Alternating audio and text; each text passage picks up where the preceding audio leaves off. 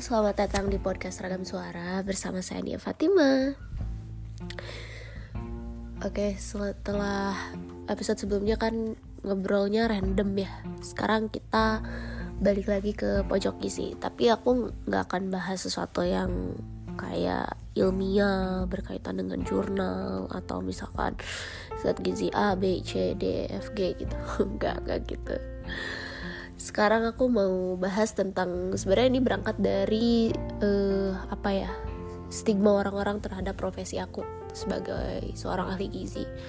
Sebelumnya aku mau tanya dulu sih sama teman-teman di sini yang lagi dengerin podcast aku. Buat teman-teman, seorang ahli gizi itu ngapain sih? Kerjanya ngapain? Kalau misalkan di rumah sakit ngapain? Kalau enggak, kalau tahu di tempat-tempat lain kayak di pabrik gitu, itu ngapain? Mungkin ada beberapa yang ngejawab ya, kayak ahli gizi di rumah sakit, oh yang masak buat pasien ya gitu. Atau ahli gizi yang di mana sih, yang di pabrik gitu.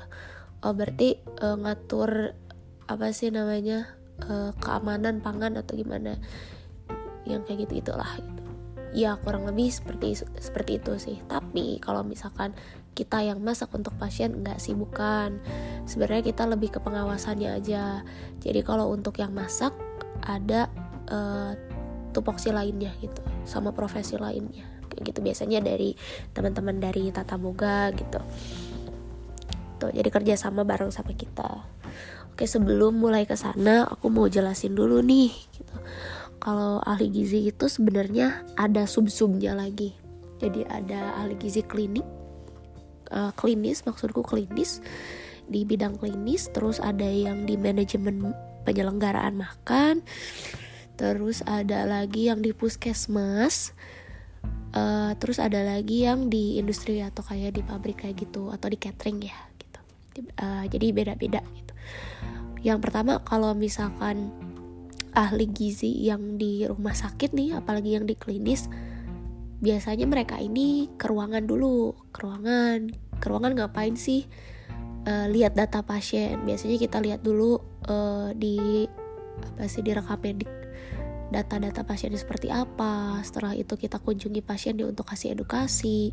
Terus ahli gizi yang di sini berperan untuk menentukan dietnya apa yang cocok dengan kondisi pasien gitu. Jadi nanti disetorin ke bagian ke kitchennya nanti sama ahli gizi yang di kitchen yang nanti di penyelenggaraan makanan. Nah baru disesuaikan lagi gitu. Nah tugasnya ahli gizi yang di penyelenggaraan makan apa sih? Kalau yang di penyelenggaraan makan ini pasti kerjasama juga sama ahli gizi yang ke ruangan atau yang klinis itu, terutama dalam keamanan pangan. Jadi si makanan yang dikasih sama pasien itu, yang pertama dietnya harus sesuai gitu. Kalau misalkan diet DM karbohidratnya kayak gimana, terus kalau misalkan diet diet hati, diet jantung, menu-menunya harus kayak gimana. Nah mereka ini juga yang ngerancang menu seperti apa gitu. Nah selain itu yang menentukan juga pemorsian. Kenapa pemorsian ini penting? Misalkan makanan yang 1.700 kalori sama yang 1.200 kalori pasti porsi nasinya beda gitu. Entah itu yang 1.700 malah jadi 2,5 centong, atau yang untuk nasinya misalkan ya jadi 2,5 centong, atau yang 1.200 1,5 centong gitu, misal kayak gitu. Jadi nanti biar ngebaginya nggak repot kalau misalkan udah tahu berapanya. Jadi mereka ini yang menentukan hal seperti itu. Selain itu biasanya pemesanan bahan makanan juga. Misal untuk besok nih kita butuh bahan makanan apa aja, terus kualitas kontrolnya gimana, kayak kebersihannya gimana gitu, sanitasinya gimana. Kan ini penting banget ya, apalagi kan makanan mau dimakan sama orang. Jangan sampai makanan yang kita kasih ini malah justru bikin pasien nambah sakit gitu. Jangan sampai seperti itu. Nah itu untuk yang di rumah sakit, nah kurang lebih kalau misalkan yang di industri juga, apalagi kalau misalkan industrinya industri catering misalkan ya.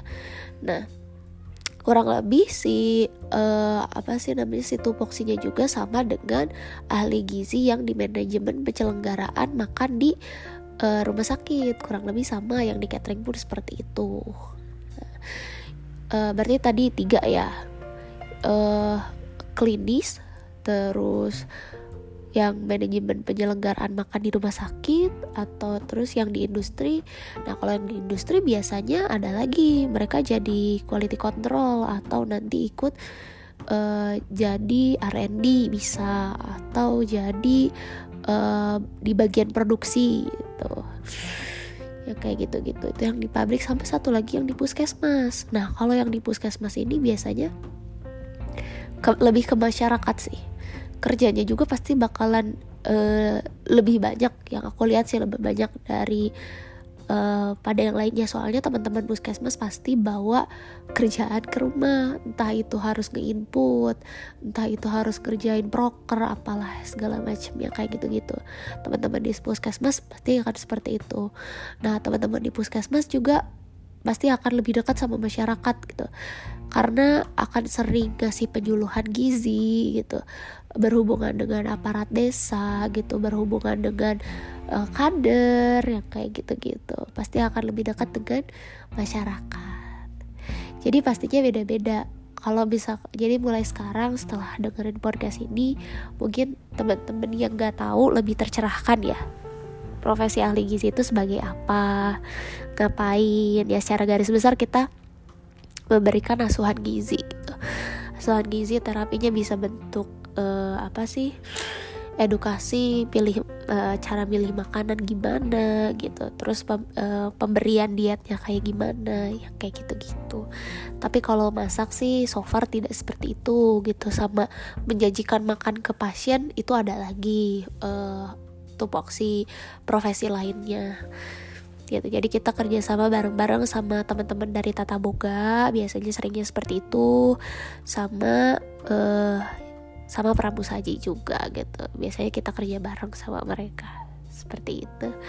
Oke, itu aja teman-teman, terima kasih sudah mendengarkan. Suara aku rada bindeng sih, karena beberapa hari ini aku sering kehujanan. Bandung lagi sering hujan nih, jadinya seperti ini.